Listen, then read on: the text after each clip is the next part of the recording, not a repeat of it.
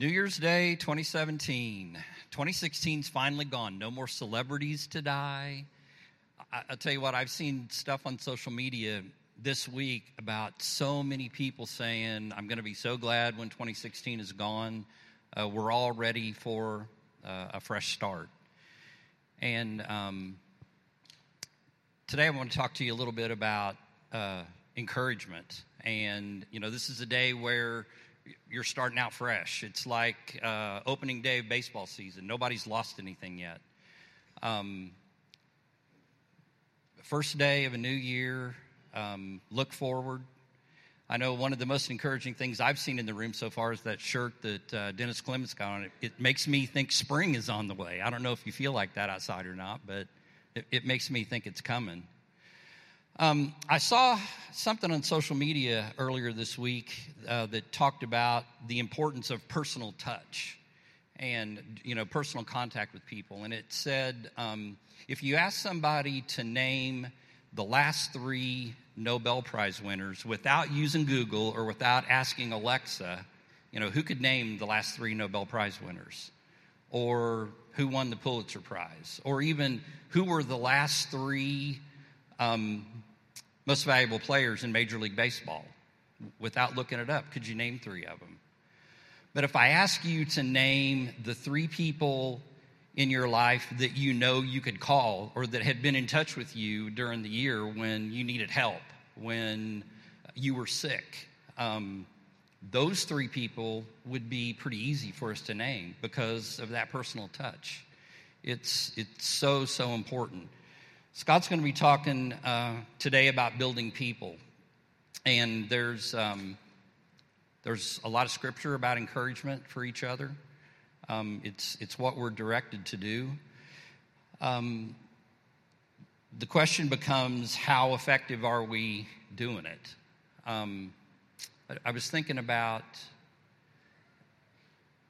how it works um, today it's it's almost impossible to get a surprise phone call from anybody because whenever your phone rings the name lights up on your phone. So it's it, it's hard for, people to not know who it is when they're calling but sometimes it's an encouragement when you flip that phone open and you see you know somebody that you haven't talked to for a while that's uh, that's actually reaching out. Um, emails text messages um, one of the key things guys, I think is consistency. Um, it's, it's great when you randomly reach out to someone, it's, it's always very encouraging. But I can tell you that it's building. It's not just that momentary encouragement, but it's actually building to someone if you will take the time to, to literally invest consistently. Um, text messages are, are a great way to encourage people to build people up. But the thing is, there, there may not be, in a text message, you don't get, um, you don't get emotion. It's just letters on a page and you can't really tell what's there. But the thing is, you know, when encouragement comes consistently through a text message, when it's something that you can look forward to every day because you know you got a friend that's going to send you scripture or um, just any other kind of personal encouragement, it's, it, it's something that's good. It's a building. Um, this morning I was sitting up on the back row, and I can tell you I had a friend of mine come up and, and sit down next to me and, uh, you know, kind of give me a pat on the back and the, the little good game pat on the butt and say, you know, I've, I've heard some stuff happen to you and way to go, good deal. And that stuff is lifting up. And guys, that's something that Gateway has always been about is the personal touch of one to the other to make sure that the people around us know I'm here for you. If you need me, give me a call. That stuff is so important. Um, it, it's just something that we need to be about, and that's a message that Scott's going to deliver to us today about the way God works or has worked to um, build us up and, and develop us to be ready to build up each other. Morning, everyone.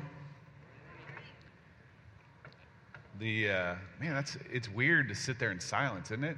Watching a, watching something on the screen and not hearing any noise, it almost makes you uncomfortable. It's weird, um, but that the whole point of that bumper video to start out was that we're in a series this month called "I'm In," and um, and you know obviously we saw a lot of things that were quickly you know like let's go to Vegas, let's go to the beach. I'm in.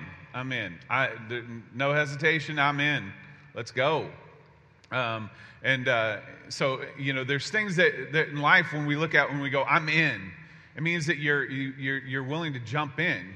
You're willing to like immerse yourself in it and let's go. Let's go. I want to be a part of it. That's, that's ultimately what I'm in is, is that I want to be a part of that. I want to be a part of that. And that's, this month, that's what we're talking about. Um, you know, from the very beginning, and I, I know a lot of you, how many, how many of you made it to midnight last night? Anyone? Anyone? You, you guys are awesome.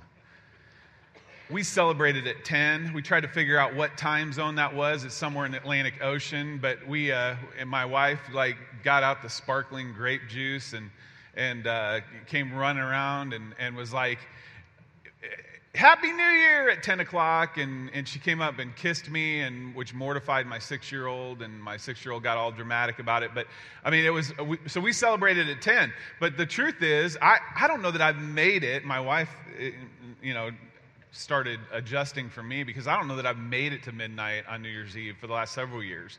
Um, it some, somehow it got to be anticlimactic. So I enjoy the celebrating it in other time zones. It's good. It's good, right? But um, we you know we were talking about last night about goals or resolutions or stuff that you know did you make any goals? Did you make any resolutions anyone? You did? Not very many not very many. Mine used to be i resolved not to make resolutions um, because i don't want to fail at something else. But um, we talked about last night you know just things that you know we're, we're trying to trying to do this year things that we want to goals for this year and some of them were about I, you know i want to want to save money. I want to do this. I want to do that. And, and so those are all worthy goals. Losing weight, you know, my, my wife said, you know, I, you got some belly fat you need to lose. She didn't really say that. Maybe. No, she didn't. She didn't. But, um, but we have all these things that we look at our life and we go, oh man, you know, I, I, that, that, that's a good goal. I need to lose some weight. My brother in law said he needed to lose some weight. And, uh, and, and, you know, so it's a good goal. But there's, there's some things that are better than that. Our vision for this church, um, our vision statement of this church is know Christ, make him known, enjoy the journey. Now, every single one of you in here, here's my challenge make that your goal. Make that the thing you resolve to do. You know, the Bible says, Seek ye first the kingdom of God and his righteousness, and all these things will be added unto you. Make that your goal. Make it your goal, make it your resolve, your intentional activity to know Christ, to make him known, and to enjoy the journey. All three of those things are so valuable and so important. And like what the Bible says is that if we do those things, everything else is going to fall into place. Everything else. So make that your aim for 2017. And so some of that is, um, and we're going to talk about this month about how you can do some of that, how you can make that um, possible in your life. And this week we're going to be talking about building people. Building people is at the top of the line here. Building people has been at the heart of Gateway from the very beginning. Um, I remember, you know, this church has been in existence for almost 15 years now. And I remember sitting out there as part of the leadership team.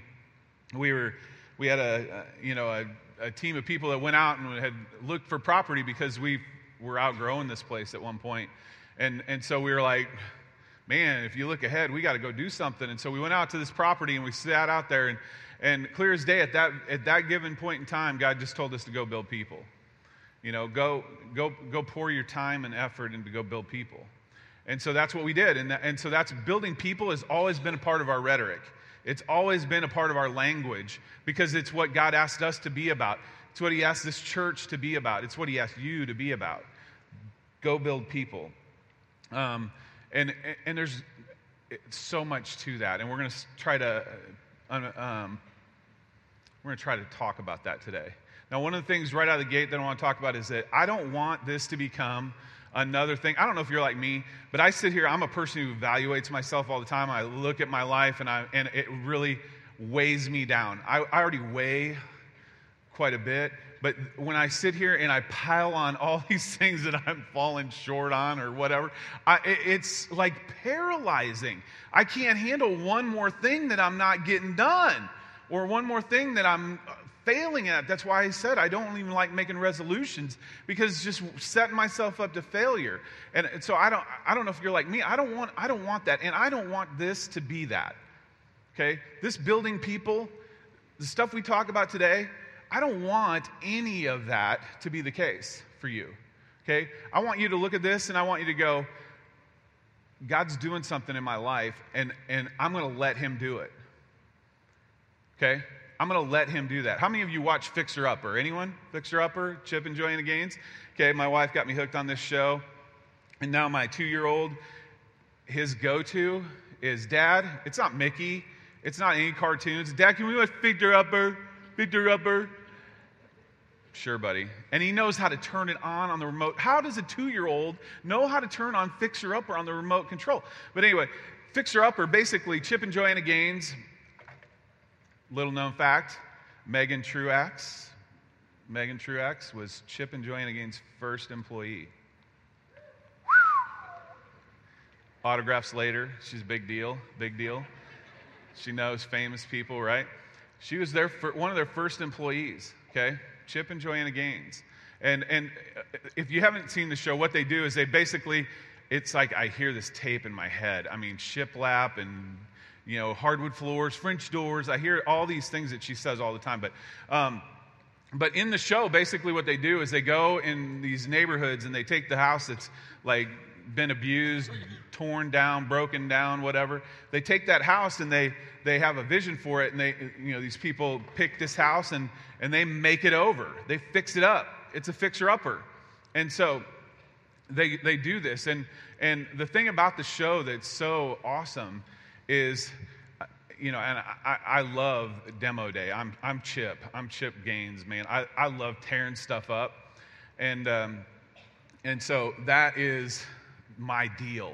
Like Chip, if you've watched the show, like he'll run headfirst into a wall, sheetrock wall, and knock it over and take the hammer and just start beating stuff up and whatever. And that is more my kind of deal. I am skilled at demolishing. It is, I'm good at it. I'm built for demo. Okay? Now, the problem I have is I don't have the Joanna stuff where I go, ah, I can see how we're going to rebuild some of this. I, I kind of have some glimpses, and then I'm like, oh, geez, I need help. I need help. My dad used to tell me, because I, you know, doing what I do here, um, you know, years ago, I used to just like tear into things and tear into people and whatever. And my dad told me, you know, any donkey can kick down a barn. It takes a real craftsman to build one. Okay, I cleaned that up for everybody. That's good. Um, any donkey can kick down a barn. Takes a real craftsman to build one. And see, that's where I that's where I struggle sometimes. Is I'm good at the kicking it down, but it's the building back up that's that's tough. And so that's where we are today.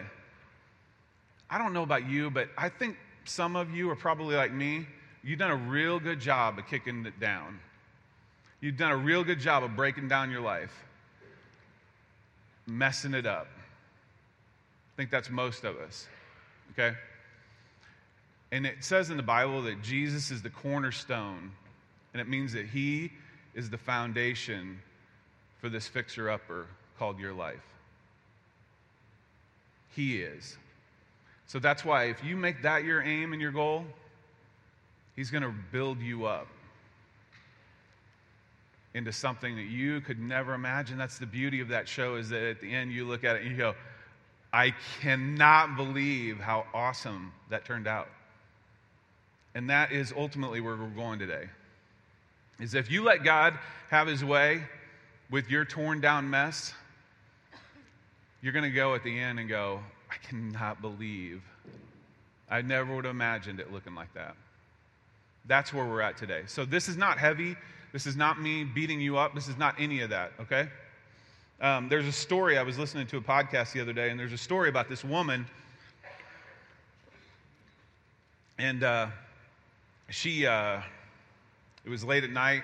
This woman's walking down the street, and a robber comes up and attacks her, and basically goes to rob her, and and she makes quite a ruckus. She fights back and makes quite a ruckus, and and um, she makes enough noise that the people in the apartment complexes around hear it. And, and so there's, they're stirring and they turn the lights on in these apartments and people are moving around, looking around, going, What's going on? What's going on? And, uh, and so the robber gets spooked because he's like, Oh no, I, am going to get caught. So he takes off. And, uh, and, but see, then the robber is taking off and then he realizes nobody came. Nobody came. So he went back and killed her. And it's a terrible story. And I'm sure, like you, when I heard that story, I was like, I cannot believe that those people in that apartment heard all that, heard that woman getting abused, and did not come.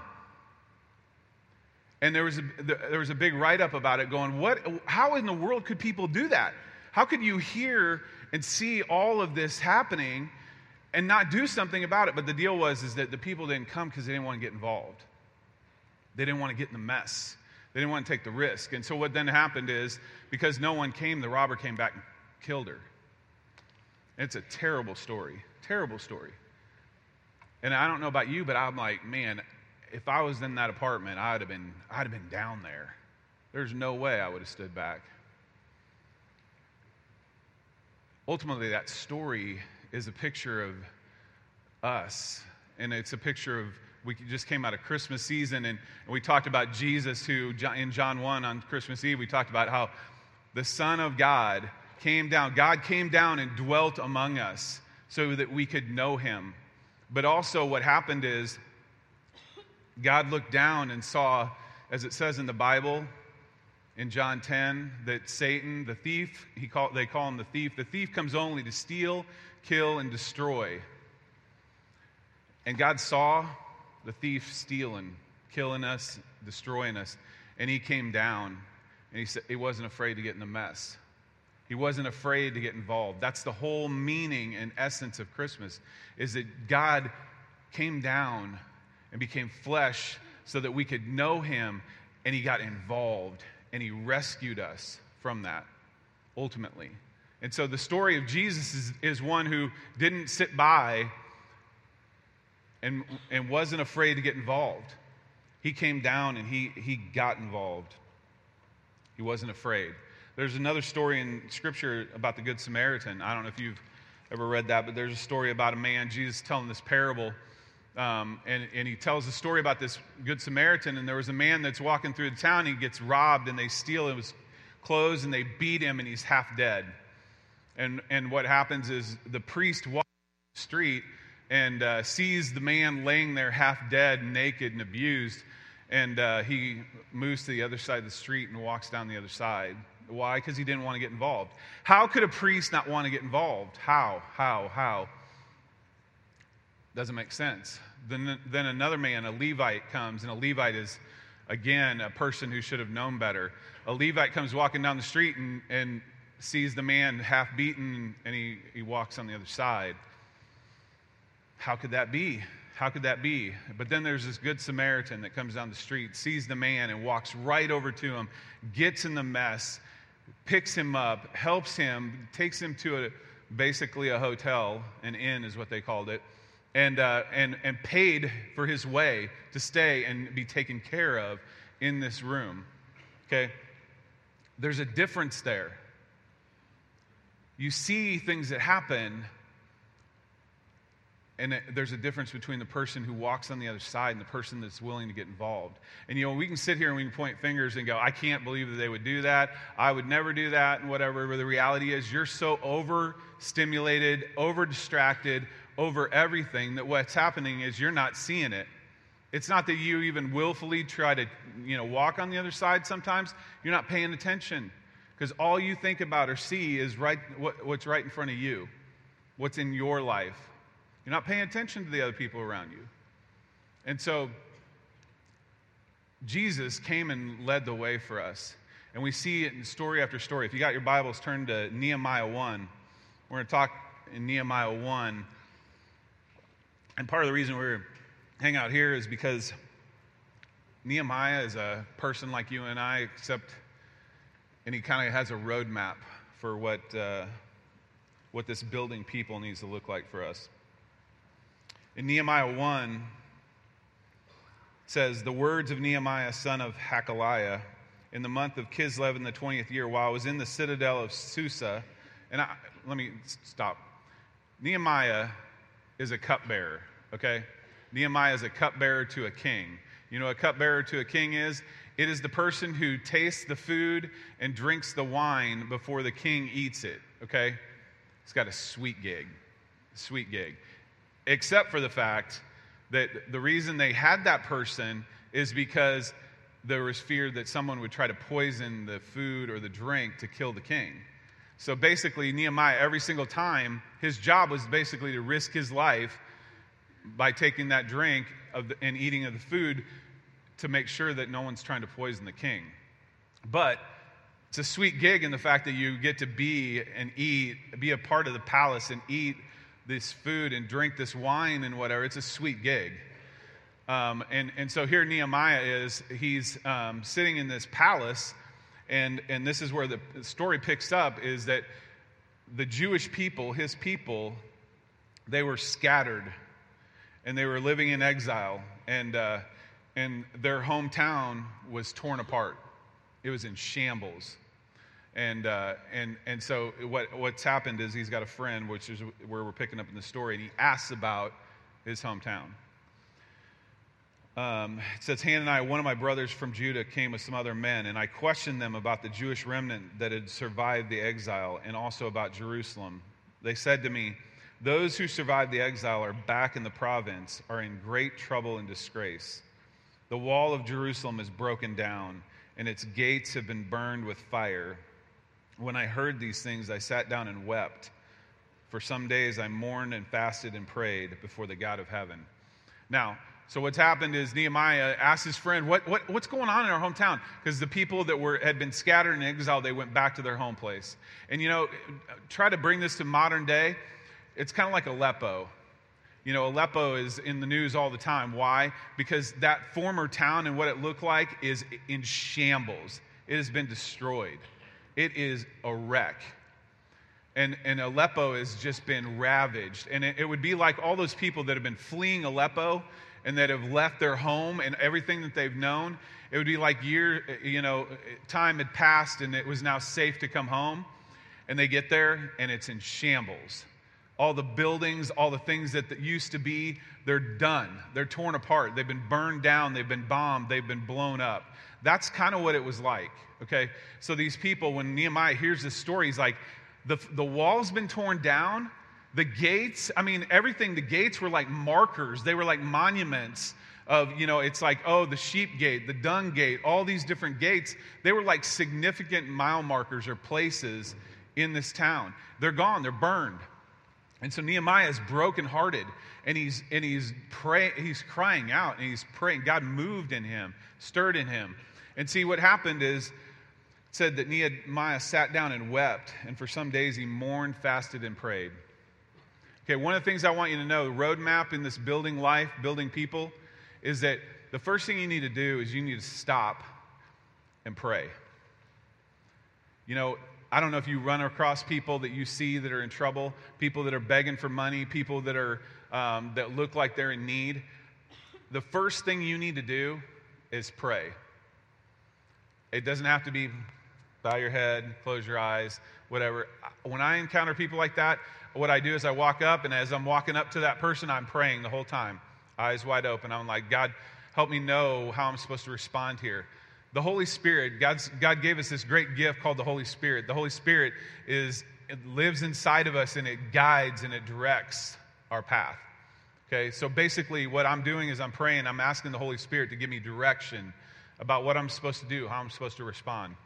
So every time, because I'm one of those people that used to be like, oh golly, I got to help this guy. I mean, I'm God's done so much in my life. Now I got to help this person, and I got to help this person. And before long, it's like, I, in my effort to try and save every single bleeding heart or every single person, I am like dying. So I just, and I realized, you know, so much of the time, And I hear stories here where people are, are using and abusing us. And I'm just saying, from the start, pray and ask God. Just stop what you're doing. Just like Nehemiah, pray and say, God, what am I supposed to do here? And then if the Spirit of God tells you to give them everything in your wallet, you give them everything in your wallet. No questions asked. If the Spirit of God tells them to go, tells you to go buy food, you go buy food for them. But you listen to the Spirit of God. And you don't respond if the Spirit of God doesn't tell you to respond. You walk away. Jesus, Son of God, all power and authority, did not heal every person he came in contact with. Neither can you. God has a plan and wants you to respond according to what his desire is. So ask the Spirit of God, pray. Okay? Now, so Nehemiah, his first response, and how much how many times is that your first response? But in this building, people, first response is pray. Fasting. Fasting is something that, you know, you're like, why would he fast? Well, he basically denied himself things so it took all the distractions away. There are times in your life when you need to make big decisions, when you need to quit asking social media, you need to quit asking everybody in your life, what should I do? What should I do? You may need to shut off the phone. You may need, may need to shut off everything and just, for day after day after day, just pray and say, God, what am I supposed to do? Quit taking polls of people. Quit just trying to get somebody to tell you what you want to hear. Just shut it all off. That's what fasting is. Fasting can be food. I'm like, I'm not going to eat. You know what happens when you don't eat for day after day? Things get real serious. I mean, you're listening real hard because you're fasting for a purpose. You're fasting to hear God. I want to hear Him. And so you're like, day three, I, have done this. Day three, day four, it's like, Lord, speak now, please. I'm dying here. I need to eat. But these are things that are lost on us now we don't, we, don't, we don't just shut it off to hear from him. Nehemiah fasted and prayed. And in chapter 2, if you flip over there, you're going to realize, and I'm, if, in the fairness of time, I'm going to, I'm going to summarize it for you. In chapter 2, Nehemiah goes before the king. And one of the things I want you to realize is that Nehemiah wasn't a guy who just said, It's okay to, I'm, I, Oh, bless your heart. I, you're, you're in a bad way, people. I feel bad for you. I'm going to pray for you. You know how you do? You know, you run into people that are struggling in need, and you're like, I'll pray for you. I'll pray for you. And then you never pray for them. Or maybe you do. But one of the things that happens in this story is that Nehemiah, for Nehemiah, it's not just enough to just pray for him. Nehemiah, God stirred such a passion in him that he's like, I have to do something. I have to respond. So Nehemiah goes before the king and asks the king, and it, he could have been killed for this. He asked the king, he, he, he, showed himself sad in front of the king, and the king said, Why are you sad? I've never seen you sad before. And he said, Why shouldn't I be sad? My people are in trouble and disgrace. They're lying in ruins. And so the king says, Well, what do you want to do? And Nehemiah said, I want to leave and go to my, my hometown, and I want to help rebuild the wall. And so, fast forward, the king allows them to do so. King allows him to leave his post. And Nehemiah, now keep in mind, this is an intriguing fact in this. We know nothing about Nehemiah. We know Nehemiah, eh, other than the fact that he's a cupbearer. We don't, Nehemiah asked the king to go take on one of the largest construction projects known to man building, rebuilding a wall with people. We don't know that he has any construction experience. We don't know that he has anything like that. We don't know that he has any experience in leadership. He's a one man band. It's not like he's leading a team of people. Nehemiah goes, I want to go help rebuild this wall. I want to lead the charge. And so he does that. Why do I say that to you? Why is that important? Because so many of you don't respond when you see things that need to be done because you're like, I'm not, I, I, don't have enough knowledge. I don't have what I need. I, I don't have those things. It's like we've got people that are, we always need people to help in Kids Quest. You know what? People say, I can't do that. You know why I can't do that? Because I don't know enough. I don't know enough about the Bible. I don't know, I'm no Bible teacher. I'm no, I didn't go to seminary. I'm not, I couldn't do that. You know what? Nehemiah is not a construction guy either. But God said, stirred up this passion in him. He's like, I'm going to go do it. So, for your life for 2017, when you're looking at your life and, and, and going, God, build my life into something, when God stirs up passion in you, you don't have to sit here and go, I don't have the specific skill or training. God wants a willing heart. A willing heart. When we adopted five Spanish speaking kids that I didn't know how to speak Spanish, I didn't have specific skills or training. I had a willing heart. And, that, and God has made a way. And I can tell you, time and time again, my wife and I go, We are not qualified for this. I don't even know. I, I hear them talking sometimes, and I'm like, Ah, fortunately, they all know English now, but I'm like, when they break off into Spanish, I'm like, I have no idea. They could be plotting against me. I don't even know. Um, but in all that, again, Nehemiah is like, God, I, I got to go do something about this. And God made a way for him, just like you will for you. So when God moves and stirs in you, you have to do something about it. Nehemiah left comfort and privilege, much like Jesus left the palace to go live an uncomfortable life in hostile territory. Why? Because he couldn't stand to see people in trouble and disgrace. He went to help redeem and restore. Then Nehemiah, when he gets there, he goes and he walks around, he surveys the fields. He looks around, he goes, Man, the, the wall's broken down in shambles here, the gates are burned, all this, and he kind of looks at everything and creates a plan.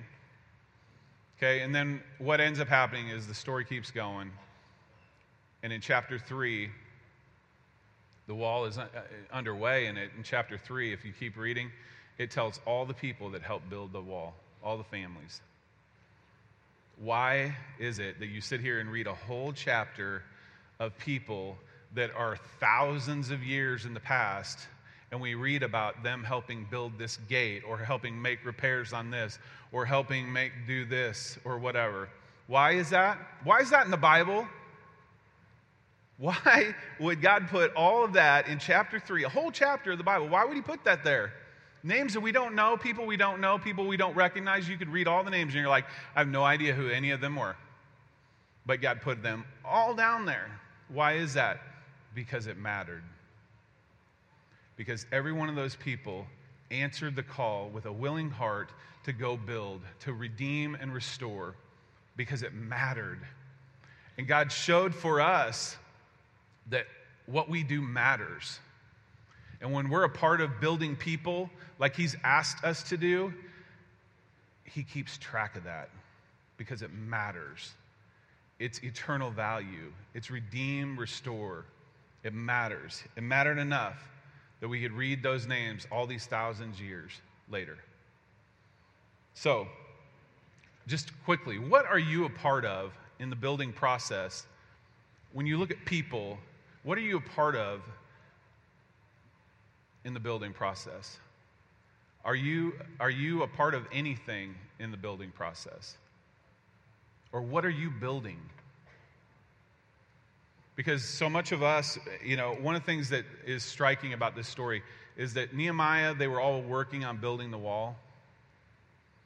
But really, the whole thing, what was happening is God was building people. The wall was just the work. God was building his people shoulder to shoulder, arm in arm. He was redeeming and restoring his people that were in trouble and disgrace. The wall was just the effort, the work. The work, the wall was really insignificant in light of the whole story. It was him restoring and redeeming his people and building confidence back in them and letting him, them know that he was with them and that he was protecting them and that he had favor on them. So, why do I say all that to you? Because where you are is by design. Where you work is by design. Where you go to school is by design. The builder, God, the master builder, does not waste anything. So, in your life, where you're at, it's by design. So now you look at it and you're like, okay, so in this building process, I want to go build people. I want to go build people. I, I have a business. We mow yards. I've got lots of those guys in the room. Okay? We mow yards, we dig holes. Some of my guys have had the glamorous work of digging holes nonstop, day after day after day, holes in hard ground, clay, rock, everything. It's not about the landscape. It's about the relationship. It's about side by side working towards something and having conversations with people about life and about where they're at and about why they uh, keep struggling with the same things.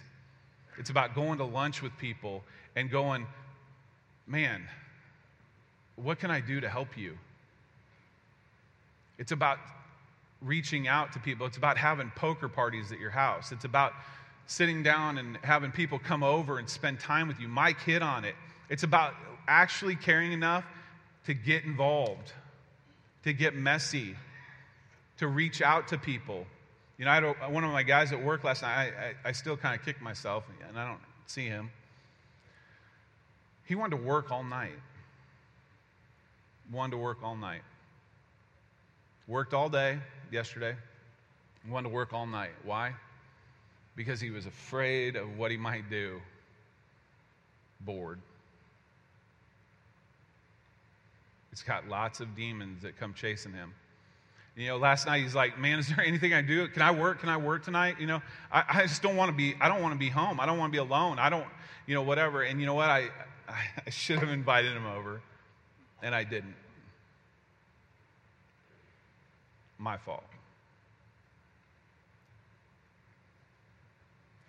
I don't want you to miss those mo- moments. That's what this is all about.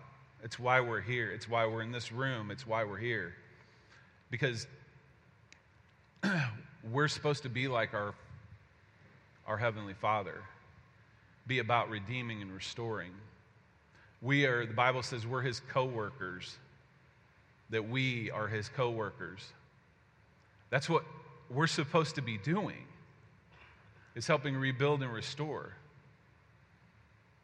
Not worried about just what we can do for ourselves, but looking at the people around us that we work with, that we go to school with, and helping rebuild and restore. That's why we're here. It's like that story I told at the beginning. You know what? All those lights flipped on, but the light never came. And you got people all around you that have been crying out, but the light never came. So, Jesus, in this famous part of that you may have heard, Peter denied. Jesus was uh, Peter was one of Peter's uh, Jesus' disciples, and Peter denied Christ three times and was just in agony because he made the biggest flub up that you could. I mean, he denied Jesus Christ. He said, "No, I don't know him. Don't know him." Even after he had walked with him all this time, and Peter is just in a terrible spot. And Jesus comes up to him and says, he sees him, and, and Peter's so anxious to see him because he wants to make it right. And Jesus said to him, Peter, do you love me? Yes, Lord, I love you. Then feed my sheep. Looks at Peter again. He goes, Peter, do you love me? And Peter's like, Yes, Lord, I love you. I love you. Then go take care of my lambs. Peter, do you love me? Three times Jesus asked him, Peter, do you love me? And it wasn't enough to just say, I love you. It was, then go do this. Then go do this. Because if you love me, then you'll do what I want that I do. If you love me and you think I'm the one that you need to follow, then it stands to reason you're going to go do those things that I do. And Jesus' whole life was about redeeming and restoring people building people. How much of your life is about building, restoring, and redeeming people? Because if you love Him, like you say you do, then that's what our life should look like at work, at school, at home. Go build people. It's what God wants, it's what God expects and it's what gets written down. And it's what happens when all else burns. Those are the things that will always be remembered. The Bible says, in the end, all of this, all the buildings, all the houses, all the wood floors, all everything that we do, that we try to build up for our lives, all the money in the bank, all the paper, all the coins, it all burns. It's all going to burn. Only the eternal things remain. And the eternal things are what God wrote down and said they this stepped in and weren't afraid to get involved and weren't afraid to be in the mess. And they stepped in and they helped rebuild and restore and redeem that. You have all kinds of opportunities. The Bible says the harvest is plentiful, but the workers are few. Because the priest and the Levite and the church member and the church goer, they're all too busy with the wrong stuff. So, in this fixer upper of your life, as you rebuild and, and be a part of building people for this year, 2017, it's demo day. Figure out what needs to go. Pray, fast, ask God, what, what, what in me needs to be removed? What needs to go? Because I'm too busy. I'm too distracted. So, what needs to go? So that your Lord and Savior, who came down to rescue, rebuild, and restore, can build you back up again, this fixer upper of a life that you've made. So, for 2017, ask God. Don't ask other people first, ask God. And whatever stirs up in you, whatever passion God stirs up in you, and if, don't be lame and go, well, God didn't stir up any passion in me or whatever. You know what? If God didn't stir up passion in you to help restore and redeem people, then you're broken right now. Okay? I don't care if you like go, I, I, like I said at the beginning of the story, you ask God, do I need to help every beggar on the street? But the reality is, there's somebody in your life that God's like, I need you to be salt and light. I need the light to come and not, get, not worry about getting messy. I don't need you passing on the other side. I need you to come and be my hands and feet and help build people. Because it's what matters to God, and that should matter to you. So, pray and ask God. Fast. Put away the distractions. What needs to go? And then, God, build my life back up again. There are countless things that we do at this church to help build people. Mercy ministry is one of the most powerful things that we do in this church. You know why? Because we take people in their broken down, messy state, half beaten, half naked, half dead of a life, and we help rebuild and restore it. We walk with them. We don't just give them a roadmap plan and say, "Here you go, here you go. This is the way. This is the way out of your mess." No, we there. There's so many. It's not just Megan. There's she's got a team of people. She's got people that help walk with these people every day. You could be one of them. You could be one of those people that helps walk with somebody that's in a mess, that helps just sit there and listen to them talk about the mess they're in.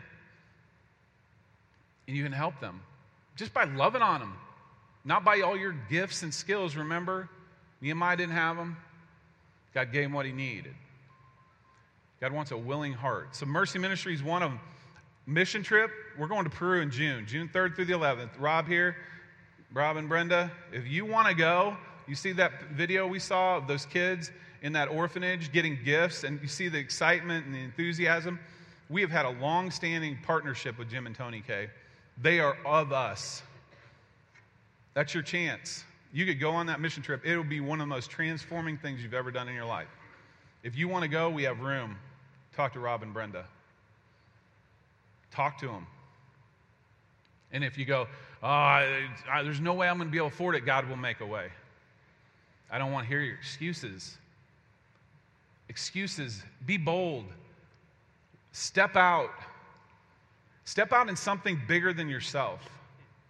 What are you a part of that's bigger than yourself? Step out and go, God, you know what? I can't do this on my own. And he's like, Hallelujah, you're finally right where I want you. You can't do it on your own. Praise the Lord. That's what he wants. So if you want to do that, don't, don't make excuses. Come talk to Rob. He's in this red Chiefs hat and shirt. Can't miss him. There's all kinds of ways to get involved in this church, in the process of building and restoring people. You just need to be willing and say, God, I'm, I'm in. I'm in. Let's pray. God, thank you so much for your word. Thank you so much for your example. Thank you so much for your, your heart to and your, your heart to rescue and redeem and restore our lives. God, I'm sorry for the mess that I've made. I'm sorry for the mess we've made. God, I'm sorry that we've just been consumed with ourselves and, and have missed so many opportunities that you put right in front of our face. God, I pray that you would help build and, and, and build this thing that we look at in our lives and go, I cannot believe how that turned out. God, I pray that we wouldn't sit here like a child kicking and screaming, saying, I don't want to go, I don't want to go. God, I pray that we would just be willing to trust our dad, to trust our Father in heaven who's perfect and who knows the way and has all the resource has everything that we need. No obstacles can stand in front of you. God, I pray that you would just be pleased to use this group of people, this room full of people, be pleased to use them in power. It says in your word that the kingdom of God does not consist as a matter of talk, but in power. God, help us not to be people of talk. Help us to be people of power power that comes from you. God, help us to be people of action, not just words. Help us to have your heart. When you looked at the people, you said you had compassion on them because they were helpless and harassed, like sheep without a shepherd. God, I pray that that would be our heart. That when we look at the people, we wouldn't see stupid idiots. We would see helpless and harassed. And that we would just in a response that only you could make happen, that we just say, Yes, Lord, I'm willing. Yes, Lord, I'm in. God, I pray that you would bless our willingness and that you would make a way. And God, I pray that you would remove any excuses. Help us be bold, help us to be brave, and help us to walk in your ways and nothing less than that. God, help us to quit settling for less. We love you and pray in your name. Amen.